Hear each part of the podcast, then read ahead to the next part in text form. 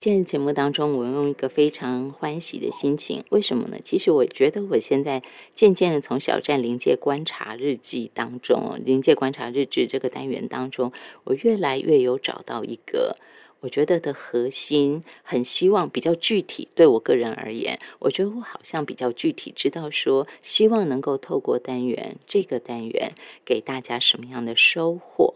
所以我好像在爬书、在爬文的时候，爬小站的那个他的粉砖的时候，哈，阿祖穆鲁小站的《地球人生与临界观察日志》，我好像觉得更有一个切入点。但是事实上，它的内容真的非常多，会有非常多层次。这一点当然，或许就像有很多朋友说，哎，希望听听小站谈外星人或谈龙族等等的。我想，或许未来就是相关的单元整合、内容整合合适的时候，我们请小站谈。但是在今天，我想比较切入的一个主轴，会是我们个人，也就是自我现况与台湾的关照。之所以有这个主题出来，是因为。小站在大概五月下旬、中下旬的这几篇连续的 Po 文，我把它整理合并成今天邀请小站跟大家分享的内容。好，我们今天线上给大家请到是临界观察者，他是小站。小站午安，您好。嗨，各位同学的，不同学，OK，都各位观众大家好，是大家习惯教课了，一起学习哈，跟着小站。那么小站，我在延续上一上一集，上一集我们谈到了名牌它背后代表的意义哈，然后您还有一个比较特别的，就是从您曾经有的那个富裕人家或者是贵族，我是用得起的，那我怎么去看待名牌？跟我。白手起家，我好不容易存到钱，我想要一个名牌，那个心情是完全不一样。那当时您谈到了所有的物件，他们是有意识的，然后他们跟我们的缘分，他们在我们的身边，其实也都不断的在学习中。就从这里，我延伸请您谈，在五月二十二号那篇文章，您谈到了风精灵，然后一开头你就说到了万物都有意识，包含风也不例外。你知道我看到那时候，我觉得。哇，那感觉好温暖呢。其实有些时候，我们一般人有时候你会觉得自己很孤单寂寞了。结果您告诉我们，万物都有意识，包含风也不例外。然后风里面还有风精灵，所以代表就算我今天很孤单，但是我开了窗，风精灵进来之后，其实他可能也来抚慰我啊。我可以这样去想他吗？可以这样子想啊。万物有意识，然后它是流动的，所有的东西都是流动的。那我要用什么样的心情，或者是说我今天我这个人，我们常常聚焦在我这个人，在我的五感里面，我感觉什么，我感受什么。但是其实我们没有真的很开朗的。譬如说我今天开窗，我只想吹吹风，我根本没有意识到说这是一个能量的流动。我没有感受到这是一个爱的召唤，或者是一个爱轻轻拂过我了。风的精灵，他的爱拂过我，我没有那么深刻的感受，我只觉得我想吹风，我好热。这个就是，呃，所以我想请您跟我们谈一下，说就单单从风精灵这一篇，这个万物皆有意识，这个流动跟我的感受，你可以带我们大家从这里再给我们一点开展吗？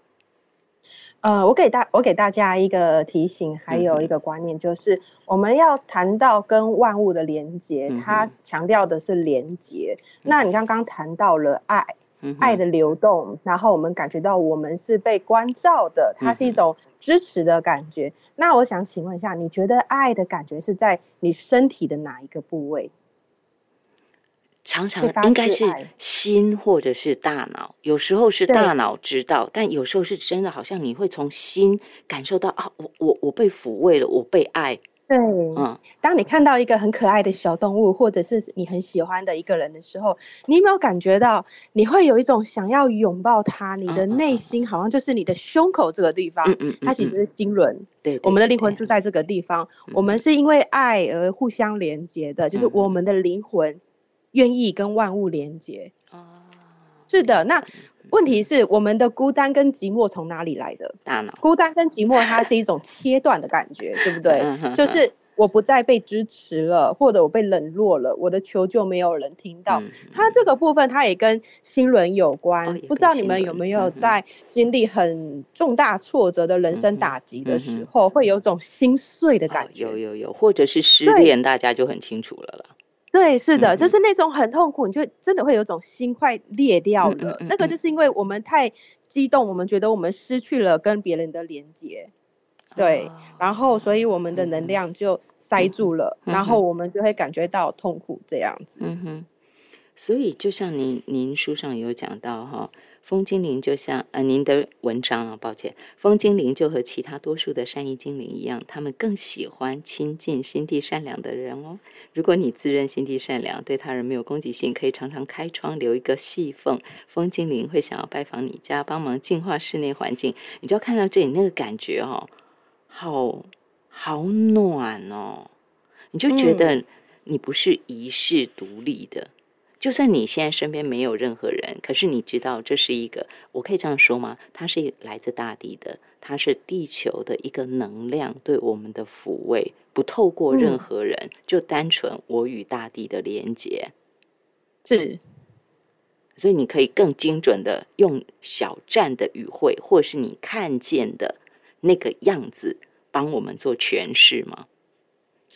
嗯，我会觉得其实我们都一直都在连接之中，但是会让我们感受到被切断的这个过程，它通常跟大脑的能量有关。哦，就是你会发现我们的教育体制里面，他们会一直在强调着，呃，你要很努力，你要成绩好，然后你我们是有被。被训练成竞争性的啊！你看邻居家的谁都表现的比你好，就是会挑起人与人之间的那种，那种好像是我们互是互相争夺的，但是我们并不是一起成长的这种感觉。嗯嗯嗯哼，对，所以我们就必须要变得更好更好，然后那个更好。到底什么才够了？好像永远都不够。嗯，然后这个时候，我们的大脑就是被重复被训练成说，你得一直加油，你得一直努力，你不能停下来，你要达成社会的标准，然后你成为那个标准上面还有更多的标准。然后我们在追求这个大脑的社会上的价值观的时候，他就会失去了那种感情的连连接的互动。就是我可以很喜欢你，可是。我们不需要有竞争性关系，就是我们单纯的陪伴，然后我们也不需要去比较谁的外貌、穿着跟身份地位这样子。所以有时候我会觉得，我们的教育体制它好像会忽视了怎么去培养我们去欣赏跟自己不一样的人。对，当我们太过强调了那个最棒的、最好的，你要更多钱、更多的财产的时候，它其实也是切断了人与人之间有有爱的可能性。这种我一定要赢过你，好像他建立我的价值建立在我胜过小站。譬如，然后譬如，因为现在是我们两个人对话嘛，哈，所以我举例用用这样，要不然其实我们没有这个竞争与比较的任何的必要性或价值或意义。对，那就是譬如说，今天假设我从小争冠了，我想要当第一名，那我在跟小镇小站互动的时候，我就想我一定要赢过你，就是那种东西造成的切断，是吗？是，它就变，因为它是一个安全感来源。因为你会发现，有时候小时候的教育好像是，呃，你表现得好，我才会给你奖赏；然后你表现的呃符合我的我的标准跟规格的时候，我就会给你礼物，然后你才是值得被爱的。但是如果你达不到我的标准，我就会打你，惩罚性。所以很多人的成长是出自于恐惧。如果我没有钱该怎么办？哎，你有没有发现，钱是一个目标，但是我没有，我就会恐恐惧，因为我好像是被处罚的。嗯嗯，它也是一个教育上而显化的一个状况，所以就变成是我跟另外一个人在一起，可能不是我喜欢他，而是因为我爸妈叫我结婚。哦。然后如果我不结婚，我不找一个对象结婚，我的父母亲就会骂我，这是一个恐惧。我是为了恐惧而去结婚的。我不是。那你觉得这个婚姻 OK 吗？当然，他就是互相在忍耐了。对，就是变成我们没办法，只是单纯的喜欢你或者是欣赏你而在一起，而是为了一直要符合要求跟规格，你要成为别人喜欢的样子。但是重点是你有回来去思考你真正想要的是什么吗？对，然后当你确定你要的是什么的时候，你能不能拒绝别人的要求？很多人是不敢拒绝的哦。他们就会觉得好吧，那就是呃听话吧，当个乖孩子好了。然后那个不敢拒绝的部分，他就会可能变成一种怨恨，觉得很委屈。我一直都在忍耐，我一直都在迁就你，那他是不是就很容易变成争吵的来源？我在听小站讲，就是因为固然一开始读书觉得。给我很多的收获跟启发，但后来当我在爬文，尤其这一次为什么会这个主题“自我现况与台湾的关照”哈，就是因为刚好最近介绍了一本书叫《糗大了》，原来是大脑搞的鬼。你知道，就是你刚才讲的，哦，譬如说我从小的训练，我考不好，我爸妈就骂我。结果这本书里头就讲，人类演化成有能力去恐惧某些事物，就包括有一些科学实验啊，行为学的实验。科学家教黑猩猩害怕蛇，他的实验就是看一条蛇，然后可能用轻微的电去电它，所以以后你就产生这个连接，你就害怕。就像小时候我考坏了被爸妈打，我就突然想到这个啊，你刚刚讲的那个，我就突然想到树上那个例子，考坏了爸妈就打，考坏了就打。粗心错了就打，以后我的我就被训练，我就害怕输人家。我到了老了，我都还在害怕输人家，这个就成为我从小就会被制约。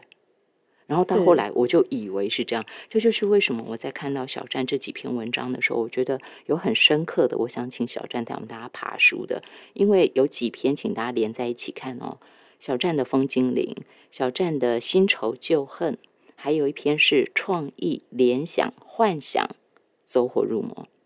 那在尤其在创意联想幻想走火入魔当中，他带领我们大家去看到、去分辨。我现在有一个感觉啊，我现在好像有一个灵感，它到底是来自我的灵魂，还是来自我的大脑？就像爱从哪里来，恐惧从哪里来，又或者是新仇旧恨那一篇，我突然意识到，您带我们大家去看，现在这个感受是我的吗？是我静怡的吗？是小站的吗？是小站之前的前世，小站的亲人的吗？到底是谁的？还是社会给我的？所以我现在绕回来哈，小站，我怎么去分辨？我现在先回来说感受，就像我们讲，我的五感啊，来自我的感官啊，我感觉啊。结果为什么您在那篇新仇旧恨中竟然可以分得出来？因为你分得出来，我们一般人分不出来。这个到底是来自我的，还是来自其他的亲友的？这个对我们一般人怎么去看？我觉得你再去辨认，当我们要去认识精神层次、你的思维的呃能量来源之前，你要足够认识你自己。对，认识自己，它是一个最基本的开始，就是当你能够。接受到，比如说我现在非常的愤怒的时候，然后我就可以，我我可以意识到我的愤怒它正在酝酿中。那当下我可以先忍耐，或者是说我转个角度，就是我先不要去爆发出来，就是呃，我会尽量避免冲突。然后，但是我会在事后，可能半小时或一个小时之后，我会问我自己说，我的愤怒是针对这个人，还是他所讲的事情？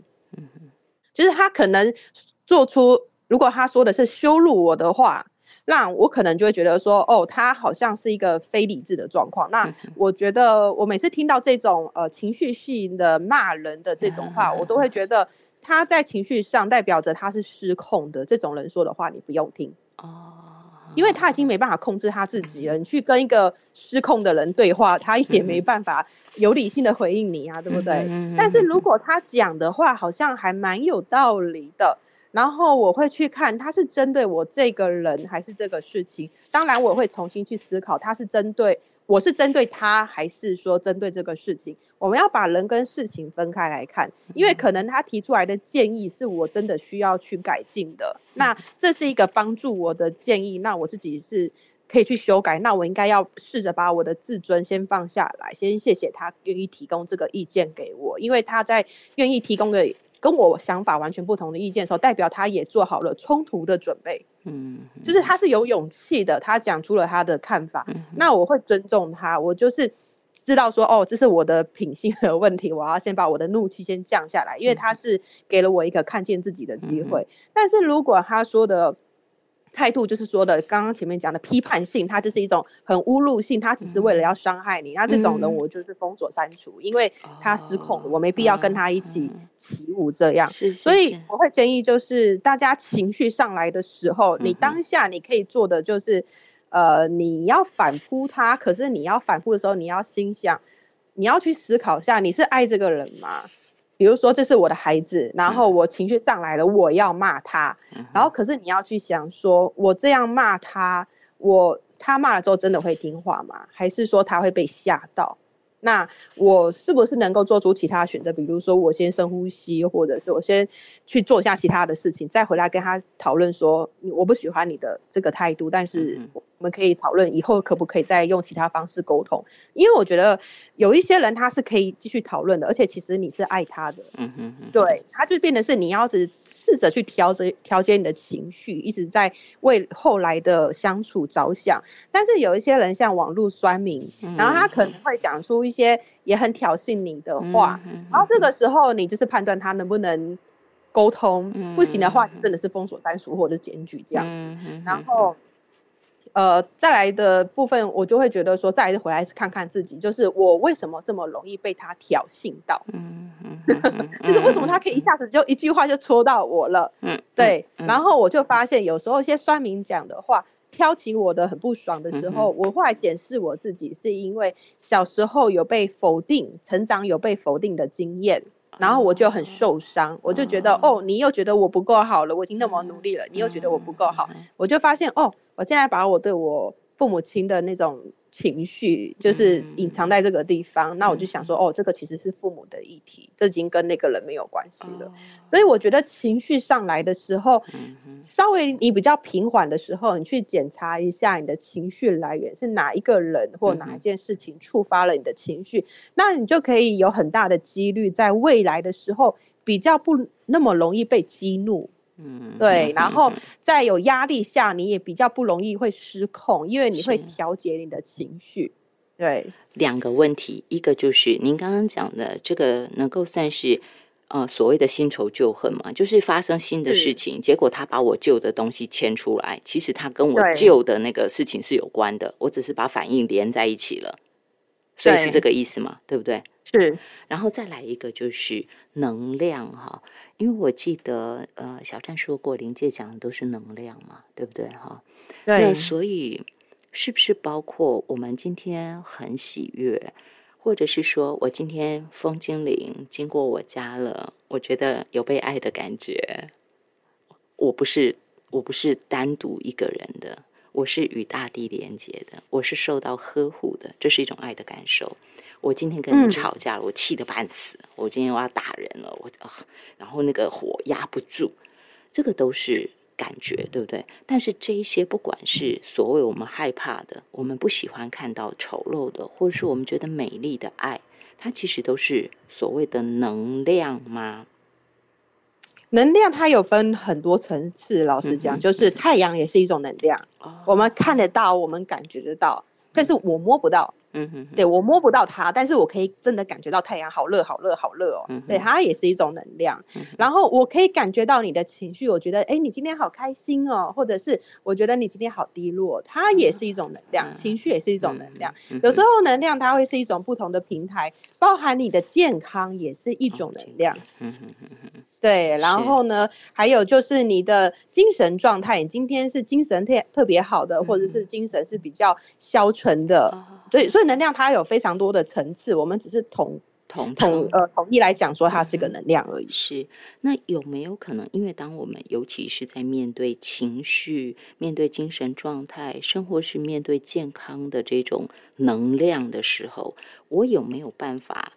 就是去透过我有意识的来调节我的这个意思，就是说，在您的那一篇创意联想幻想走火入魔那篇文章当中，你就带着我们大家试图去分辨这个东西到底是来自我的灵魂，还是来自我大脑。所以我可以从这样的有意识的去面对，有意识的去认识自己以后，调节我的能量吗？嗯，我用一个角度来说好了，就是我们通常在清醒着的时候，我们在日常生活的时候，我们的灵魂是在我们的旁边，他用一个客观的角度看着我们生活，然后我们在睡眠的时候，灵魂会跟我们合一，会整合。每天晚上睡觉的时候都是在整合，他们就可以进入一个主观的角度去感觉到，哦，今天发生什么事情，然后我是这么的愤怒。然后可是当他早上的时候，他在旁边，他就会发现，哦，因为谁谁谁的原因，所以导致了我的愤怒，那我就可以。呃，在未来的人生蓝图上面做一些，比如说有一些贵人提醒我或支持我，或者有一本书，然后让我去有机会调整我的状况。所以灵魂通常都会在一个通常啦，会在一个旁观的角度看着我们的喜怒哀乐，然后边去考虑着说。哦，那将来的蓝图要怎么调整？因为毕竟，如果你是一个脾气很差的人，如果你未来要跟很多人合作工作的话，你的脾气差是不是有很高的机会把贵人都气走？所以我要在合作以前，我要可能安排一些磨练，我要受到一些打击，然后我要有一个检讨的机会，我要能够收敛我的情绪，然后。我未来跟一些很难搞的人，因为你知道人才，人才的脾气都很难搞。我跟那些奇怪的人或奇怪的大老板相处的时候，我可以忍得住气，然后可以为了我的前途着想，然后我们可以开拓一个更大的局面。嗯哼。所以灵魂他们经常是用一个旁观跟主观的角度，一直来回的切换观察。所以同样的，人类的我们也可以训练这个状态。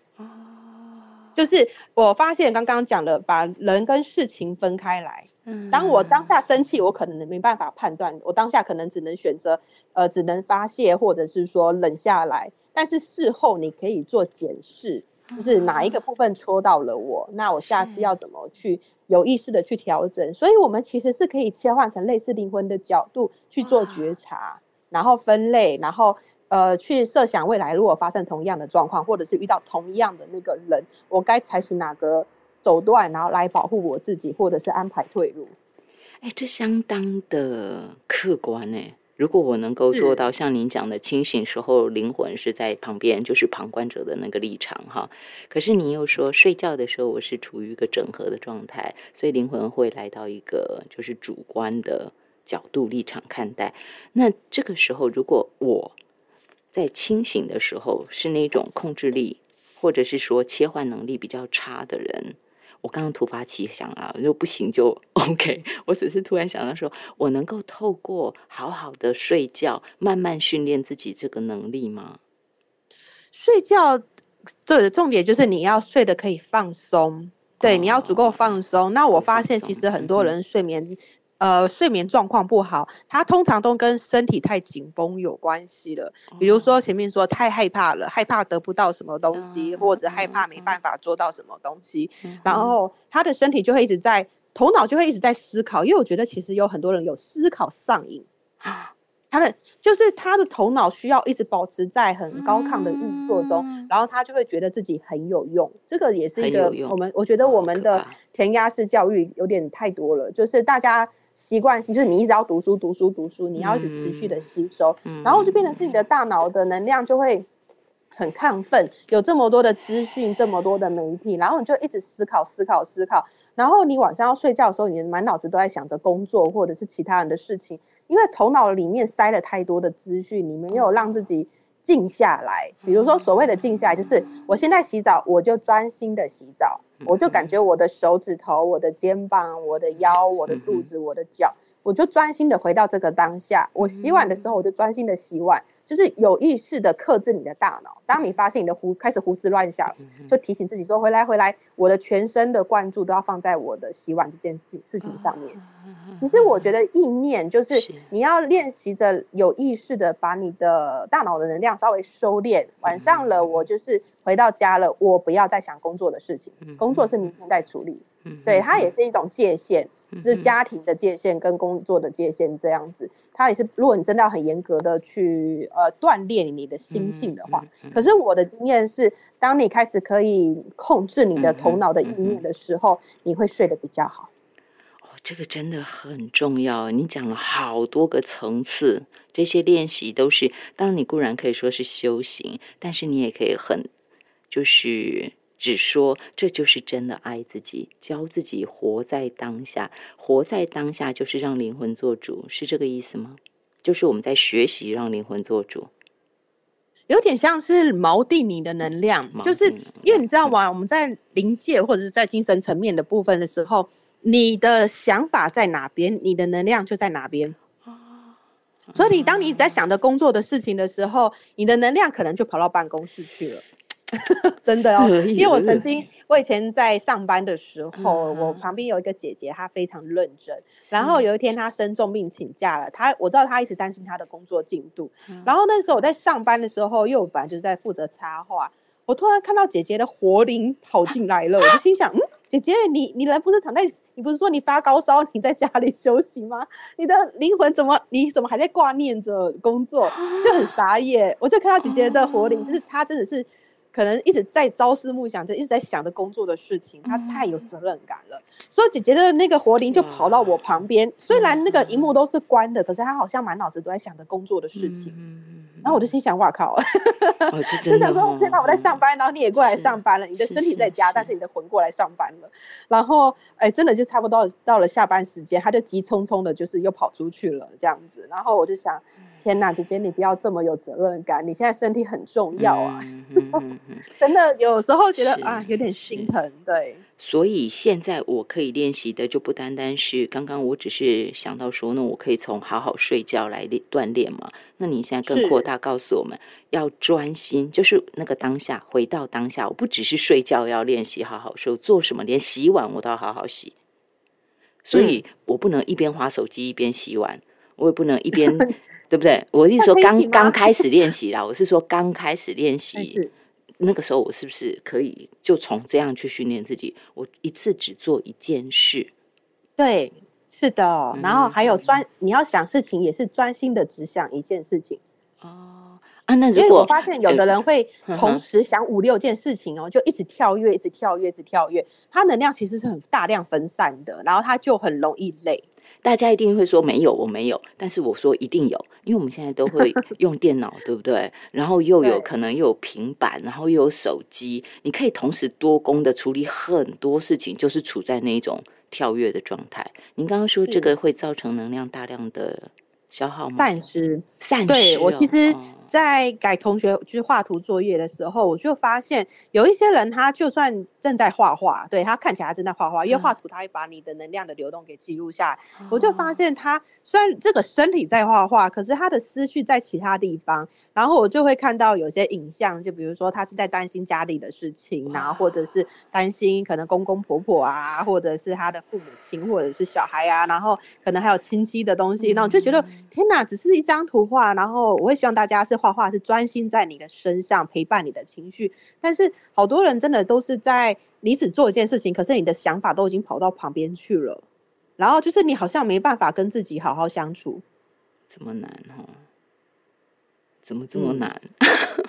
很难，他其实需要练习的，真的是。然后这个跟自己相处的这件事情，我觉得他可能也是要去锻、去训练、去意识到说我的。能量也是很重要，我要回来珍惜我自己哦，回来珍惜。我觉得有时候会缺乏那种珍惜自己的心意。嗯哼哼，我们都会说我我爱爱谁爱谁爱谁，结果都忘了基础要先，至少我就算没有很爱我自己，我要先珍惜我自己。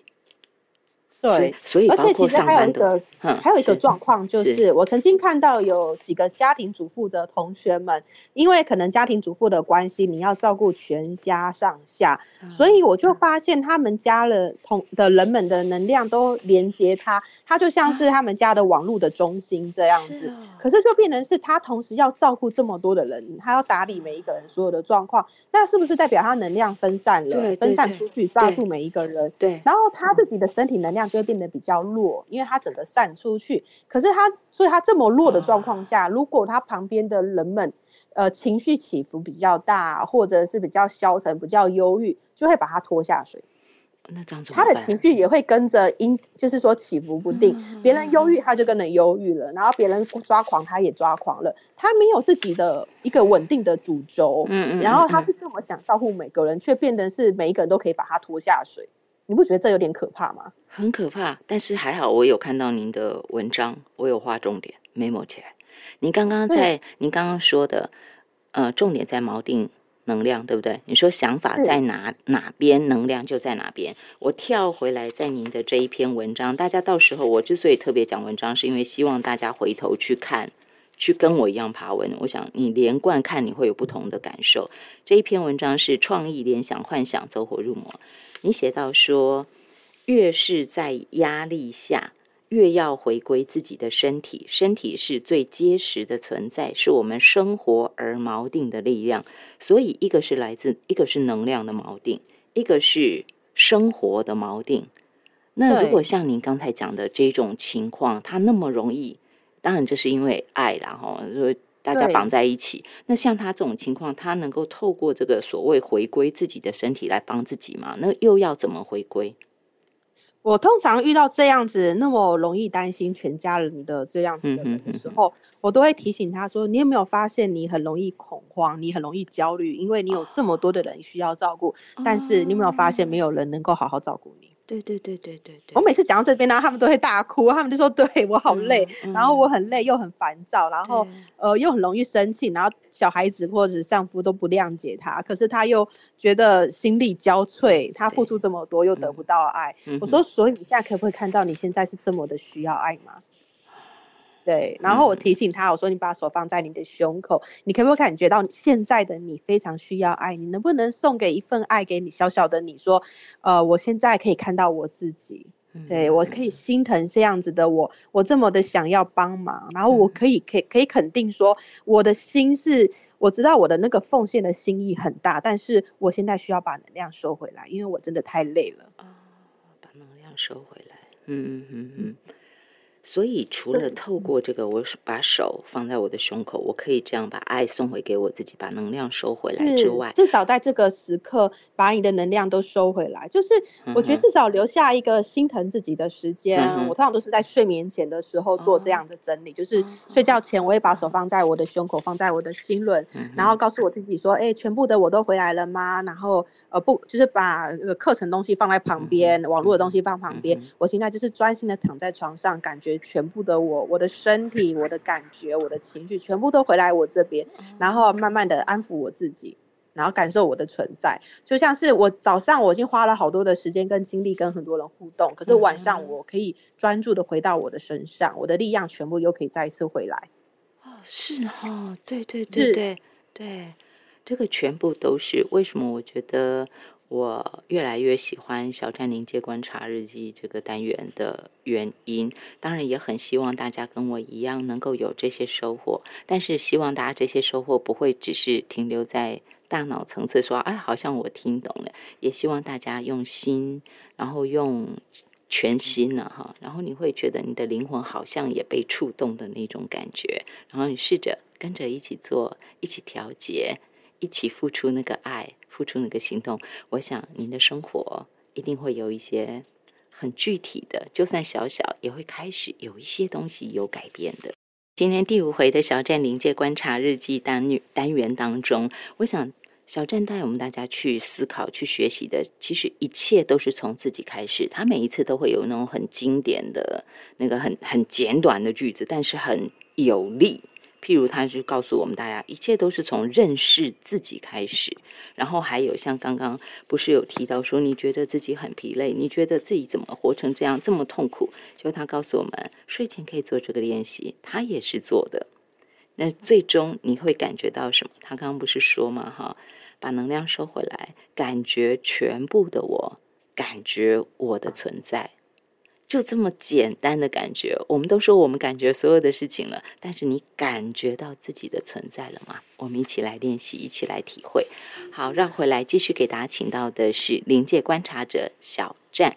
小站，我接着要请您谈到刚刚比较是个人层次的哈。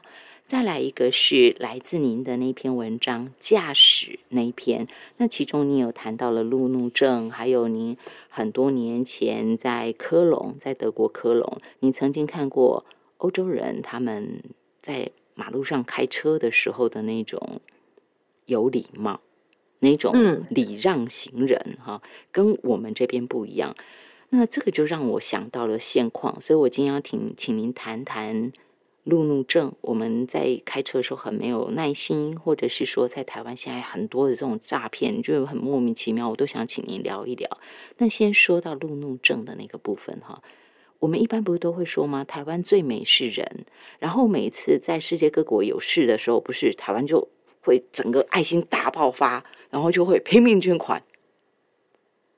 就不管怎样就会去捐啊，对不对？就很有爱心。可是为什么当我们开车的时候，就会变成真的好像每个人都有路怒症，开车就什么都忘了？为什么？为什么？嗯，就是其实我觉得开车这个部分，它跟集体潜意识有关。哦，集体潜意识它是一种呃，之前有聊聊到说，它是一种你的认知，然后别人也有同样的认知，然后大家都有类似的认知之后，它就会变成。一股气氛，然后它就环绕在这个当地的这个地区上面。对，那我个人有观察到那种路怒症的人，比如说我搭公车吧，或者是看家人开车，或者是给朋友在的时候。我就发现，其实开车的时候，很多人都会有一种焦虑感，然后那个焦虑的来源可能是哦，我要赶快来到目的地，或者是我讨厌有人超车。我发现很多人都很讨厌被别人超车这件事情，然后或者是呃，他他可能生活上有些压力，他就会想要加油门，他想要享受一下那种加速的快感。他其实有一个部分是他没办法停下来跟自己好好相处啊。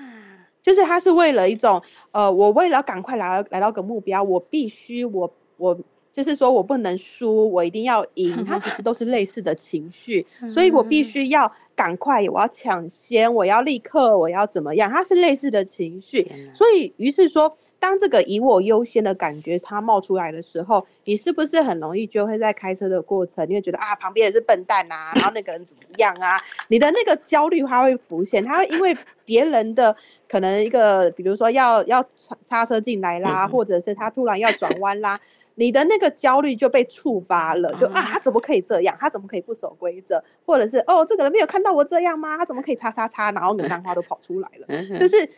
对它其实有点点，我们开车它其实有点点触发我们的生活上的竞争性跟焦虑，就是我不能迟到，我不能慢下来，它就是我们前面那一段谈到的，就是我要必须要成为一个比较好的状况。那为什么外国人不会？对，为什么外国人不会？说不能欧洲人不会？为什么？因为我觉得外国人，你知道吗？外国人做事他们就是那种很悠哉，就是哎来个下午茶吧，慢慢来。有没有？有。他们其实会比较享受人生，就是慢慢的散步，不急不急。然后就是呃，他们我觉得他们会比较在乎个人的权利。嗯，我觉得台湾或者是华人的状况会比较有一种呃，我们必须以团体为优先。嗯，那它是一个不太一样的氛围，所以说台湾就会比较陷入，你要进入一个框架，你要很好，你要成为顶尖的，你必须要符合这个规范。然后可是外国人就是一种慢慢来呀，然后反正那知道又不太会怎么样，顶多罚钱吧或怎么样，我觉得都还好，生活过得更愉快不是重要嘛？所以他们就会有一种呃个人的生活，还有那个团体的利益就会稍微不太一样。我想请您解释您的 ending 哈，这篇文章驾驶小站在最后写说，真希望大家都可以慢一点，对自己也对别人都能够更放松，期待我们都可以更安心的相信自己不会受到伤害，也能够相信别人会保护我们，能够支持我们好好生活的权利。这个就是如果我做得到这个。基本上以后我们的集体潜意识就会慢慢的改变，是这个意思吗？对，就是我开始可以意识到说，哦，这个人开始怎么管，可能他有要忙的事情。对他可能有一些，那我就让他没关系，我不需要跟着家族玛丽要跟他拼输赢，就是我可以就是哦，如果你不礼貌，那就是哦，那可能你自己以后会有一些发生事情，那不干我的事，那我就用我遵守礼貌，然后我就是也不要那么的焦虑。那如果我可能真的会迟到，那没关系，那反正总是人总是会有疏失，不需要说为了要那个快，然后把那个油门踩到底，那个真的就是太危险，就是可以意识到说。就算有些事情发生，但是没关系，我可以以我的安全优先，然后以我的舒适，就是在以，就是毕竟交通它是一个会有可能会有碰撞的事情发生，我可以更注意这个安全性。我当然也可以注重别人的安全性。那你的眼界不是只有你的输赢而已，而是可以看到所有人都应该是安全的要回家。那我觉得这种心情、这种体谅的心，会让你比较，嗯，我觉得大家就会比较互相尊重。就是您说的，要对别人有耐心，也对自己有耐心，要有宽容跟有爱，是这个意思吗？嗯，所以其实我以前，我以前有个经验，就是我觉得很好笑，因为这是我可能以前我当过很多欧洲人，所以我还蛮会调试那个心情的。我记得我以前因为高中的时候，高中大学我经常搭公车去上下学，有时候会遇到那个台北市的公车司机飙的好快哦，然后你站在那个地方就觉得你被甩过来甩过去，你就觉得天哪，这个司机是怎么了？然后后来我就转念一想，因为本来我很生气，我觉得他怎么不守规则？我就心想，这个司机他一定是要大便，他现在快忍不住了，快疯了。然后我就觉得，哦，我可以谅解你了，我可以谅解你，你怎么可以这么激烈的把我们甩来甩去？一定是你快忍不住了。好，那我就用一种很怜悯的心看着司机在那边横冲直撞，然后也庆幸我可以平安下车。我觉得那时候我的心情有调整好。可是如果是现在的我啦，我现在比较敢跟人家说话，我应该会提醒司机说可以慢一点，因为可能车上有老人家，对我们还是需要慢一点。对对对，所以一切都还是。先回到自己哈，譬如我们觉得台湾怎么这么可怕，怎么在马路真的如虎口？我们想要改变它，我们就先从自己先开始调整哈。那除了这个，除了这个之外哈，譬如说路怒症，这个要从每一个人开始做调整，然后集体意识才会改变嘛。在我们你刚刚有讲了，环绕当地环境上，那个会有一种氛围，所以以后这种，哎，我应该这样讲，因为你是会有画面的人。对不对？你是有既视感，你是有画面的人，所以我可以去理解您刚刚讲的这一段文字嘛？就有点类似，像是现在不是很多仙侠剧吗？他们就会有一个结界，一个什么东西，然后就把它弄出好像一个罩子，透明的，类似是是这种笼罩在上空吗？我倒是觉得。呃，我们的集体潜意识，当我们开始改变我们的心态跟看法的时候，我们的想法它就会加入集体潜意识。我觉得那个画面比较像是加入调味料，哎，加调味料，就轻轻的撒粉，轻轻的撒粉，然后你就有点综合里面的某一些成分，然后它就会变得比较缓和。啊，好好好，好，希望透过这个嗯小站的这。他画面的这个形容，让大家更有感觉，说我正在努力改变，我正在努力做什么事情，大家一起来调制哈，撒一点粉。那另外的路怒症，这样显然看起来是比较比较容易被改变的，可以从自我做起。但另外有一个是，我觉得国人这几年应该是有一些挫折的，就是诈骗案怎么会这么多啊？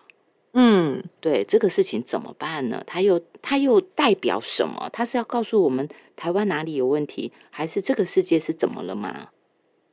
台湾还有中国还有蛮多就是华人地区的，就是走你会发现这个部分诈骗比较多。嗯哼，我觉得诈骗大家要的是什么？当然就是钱。对。那种钱，然后你会发现，就是我们华人对于钱财这件事情，他非常的看重。然后往往我们可能像是在做升学考量的时候，父母亲都会说，你要学哪个科技比较有钱，比较有前途。嗯，对，就是好像我们其实教育上，大家都会说，哦，你以后长大要赚大钱。然后其实就连我们的新年的打招呼都是恭喜发财，就是财呀，我们要钱啊，那个。对钱的重视，我觉得这个对钱的重视有点太过强调了。就是其实应该是说，我们在成长的过程中，应该是可以提醒说，你以后未来也有钱，可是这个钱它不是必要，它虽然是呃很重要。但是我们人与人之间能够相爱，能够找到支持你的人，这种心灵的这种关系，它也是很重要的。我觉得它其实需要加入这种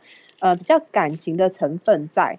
对，然后这个时候，因为我们要有感情的连接之后，我们就会体恤别人，就是哦，有的人过得比较辛苦，或者是他的背景比较呃比较艰难一点点，那我们或许就是可以把比较多的钱或者是一些资源，可以去分送给这些需要的人。有时候怜悯心这种感情的连接，它也是需要被培养的。对，所以那。回来这个诈骗，他们要的是钱，可是他们好像没有良心哦。哎，对对，他们没有去想到说，呃，别人的钱可能是要用来救急的，他家里可能有人生病，然后他可能有一些状况，可是他们好像不会去在乎别人的那种内心，他或者是生活上的需要，他只在乎说我要多少钱，我要把你得到的东西都捞过来。嗯嗯，所以他其实是一种失去同理心的状况。嗯，对，所以他们就变成是，他其实是一个头脑太强的现象。就是一个我们刚刚说，头脑它会一直强调着，如果我们的教育体制太强调着竞争性，你要有钱，你要有地位，你要把大家都踩在脚下的时候，你就会忽视掉别人，他们也有感情，他们也有他们需要呃照顾生活的所需，你会把他们应该得到的，你都把它搜刮来了，所以它其实是一种头脑过度强盛，然后但是却失去了对环境跟别人的有爱的心的连接。这个说的很好哈，把这个症结说出来。那如果说，因为现在知道症结出在哪里嘛，所以我现在要绕回来问的是说，对于钱财，因为大家都会想多多益善嘛，就算我今天不想掠夺别人的人，也会想说多多益善多一点好啊，对不对？所以才会恭喜发财啊，觉得好像有钱可以解决很多事情。那我就想请问您哈，钱财也算是一种能量吗？它是一种能量，它也是呃，因为大家对钱的看重，对钱这么的重视，所以钱财它多多少少它也被附着了一层集体潜意识的能量在上面。所以你会发现有些人他穷的时候感觉人很好，但是当他有钱的时候，整个人心态都变了，嗯，变成暴发户，然后变成一种呃，可能就是看别人瞧不起别人，你不会赚钱，就是你不够努力。对，就是他，就是他，就是被那个钱的集体潜意识影响，集体潜意识能量影响。因为我们太看重了这个物质的东西，以至于我们的集体潜意识能量会影响到他，就变成是钱，好像它就会跟业力有一点点关系。嗯嗯嗯对，它就变成是一种比较沉重的氛围，因为大家会想要呃贪念，想要更多钱，想要去诈骗，想要去。凹更多的好处，甚至就是产品都做不好，只是为了要赚钱。嗯嗯嗯嗯，对，它其实就会变成是说，嗯，我们对那个钱的重视性，它可能已经大过于我们对其他人类的同理跟其他万物的同理了，所以就需要去平衡。呃，所谓的平衡，其实是要回到自己身上，就是。嗯，就是我有这笔钱，然后我这笔钱除了帮助我自己跟我的家人之外，有没有可能这笔钱它有其他余力是可以帮助其他需要的人？我能不能也同时呃重意识到其他人也是需要这个需求的？比如说，我觉得让自己有一小笔金额定时捐款，比如说帮助你想要帮助的弱势这样子。所以我可以这样说嘛？如果钱财它就是一个能量，那不管说集体潜意识赋予它什么，或我个人赋予它什么，单单站在钱财是一个能量，也回到很像您刚刚前头讲到风，有没有？万物都有意识，风也不例外，它就是要流动嘛。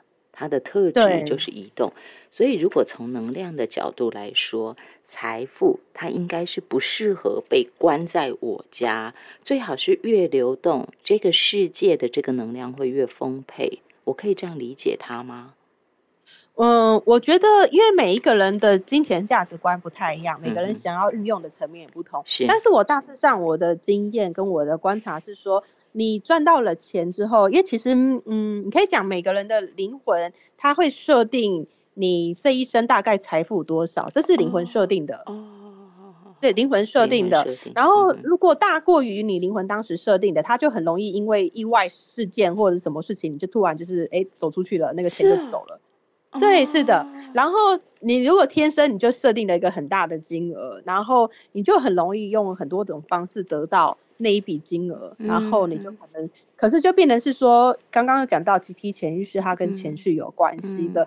所以你当你得到越多的金钱的时候，那其实相对的，你就会累积一定的业力。那你一定要把你这笔钱要用来回馈这个社会，多多少少要做这个回馈的动作，不然其实毕竟它是跟人的欲望有关，钱它跟人的欲望有关，所以你要让它。虽然你进来，你有赚到钱，但是你可以呃捐个十几块也 OK。对，你要让他有有一种出去，然后他的捐出去，他是一个善意，我是为了要帮助其他人。嗯对，我分享我的我的这个能力，然后希望那些比较辛苦的人，他们也可以得到一些帮忙。嗯，对，然后有余力再捐再多一点点。那我就觉得说，有时候你想要帮助这个世界，它最重要的是你要有行动力，不是只有想法而已。捐个一块钱、两块钱，它也是钱啊。对啊，它也是一种流动啊。嗯嗯嗯嗯嗯，这好几个层次哈，一个是。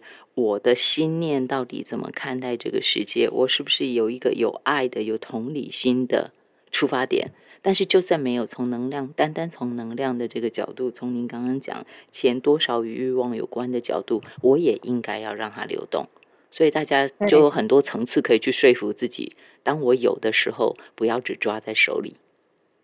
那我没有的时候，嗯，你让它保持流动的时候，比如说你可能假设你这辈子灵魂设定你的存款就是最多就一百万而已，不会更多。然后就变成是说，哦，你可能就是得到了这一些钱，然后呢，你就是你看到其他人好像呃也有需要，然后你可能就会捐个。可能十几块，或或者是说可能几千块出去给人家。当你的心念是带着说，哦，有人比我更需要他，你是用这种很单纯的分享，然后就算拿不回来也没关系，你反而是用这种越单纯的想法出去的时候，这个世界会感谢你。你可能捐出去一千块，他会加倍送给你两千块值的比如说。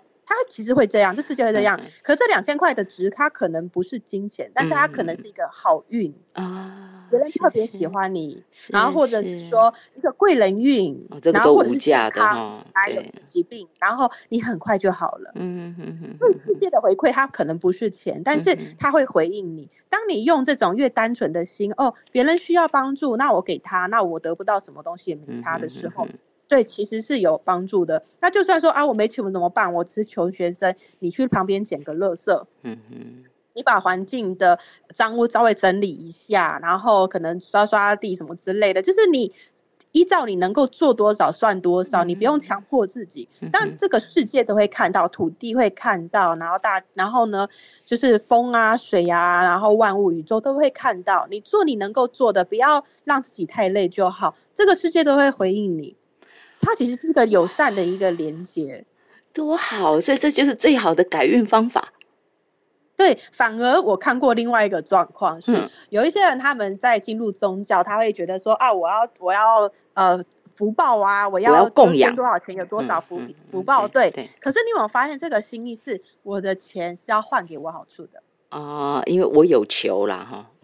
对我钱出去，因为我要我要指定，就好像项目，我要这个运气得到那个到他一个指定的发挥，反而这个显化会减弱哦，因为你是有私欲的，它是一个欲望，是是是，它是一个执着，因为你想要控制它的流动，所以反而当你不去控制它了，就出去吧，得不到也没差，他们会加倍回来。反正你想要去控制它，它会减弱，它还是会回来，但是会减低非常多。是哈。就是所有的这个回应，然后大家千万要记得，都是这个也是小站的文章当中有提到的，就是在风的那一篇《风精灵》当中有提到，万物都有意识。其实他书里头有很呃，他文章里头有很多重点，但是因为我们只串。一个轴心出来，所以很多的细节是谈不到的。包括他说风精灵的特质是切割环境中的负能量，包括他说有一种很有脾气的大只风精灵会收集环境的负能量塞到人的脸上，故意让人类长痘痘。这些东西我刻意要念出来，是因为我们今天讲不到。可是我希望大家回头去看，哎，是真的会会塞到人脸上长痘痘吗？通常他们都很讨厌那种污染空气的人，因为毕竟他们是风精灵啊。对对对，哦，是污染空气的人。对啊，他那个负能量塞回到我的，譬如说他塞回到我的脸上，假设我有抽烟啊，虽然我没有，他塞回我脸上，我就容易长痘痘吗？哦，对呀，尤其是鼻子附近哦，因为你会吸进去，他们会加强，就觉得哇，你怎么可以把这些不好的东西散布到空气中？那我要加强你的，然后可能严重一点，可能就鼻咽癌之类的东西，可能都会发生。哦，天哪！好，大家一定要回头去看哦。这是在风景里，我只是 我念出来，只是要跟大家讲说，我们能够谈的，其实很可能只是因为一句话给我的触动，那我把它串在一起，combine 在一起，请小站小站觉得这样子说下来是，他可以再给大家一个一个不一样的看法哈角度，这样来说的。那其他的东西我们是谈不到的，所以大家千万不要以为我们今天讲了好几篇文章，你觉得你全部听过了没有？因为我不是照着读。好，那小站今天给大家这些分享，我觉得很希望大家有感受到那一种万物都是有能量的，万物都是有意识的，而且我们跟这个大地是连接的。重点是我有没有因为我的头脑去切断了那个连接？好啦，来修复哈。回来，在今天的节目访问结束之前，我们一样每一集我都要请小站给大家谈一谈真爱自己的小练习。嗯，是好。那首先，像是在五月、六月现在这个时间的环境压力比较大。就是太阳有时候它越来越大的时候，它会把我们比较深层的压力把它给显化出来，所以你就可能特别浮躁、特别焦虑，然后或者特别容易恐惧跟不安。然后通常人在很有压力下的时候，都会不小心就会驼背。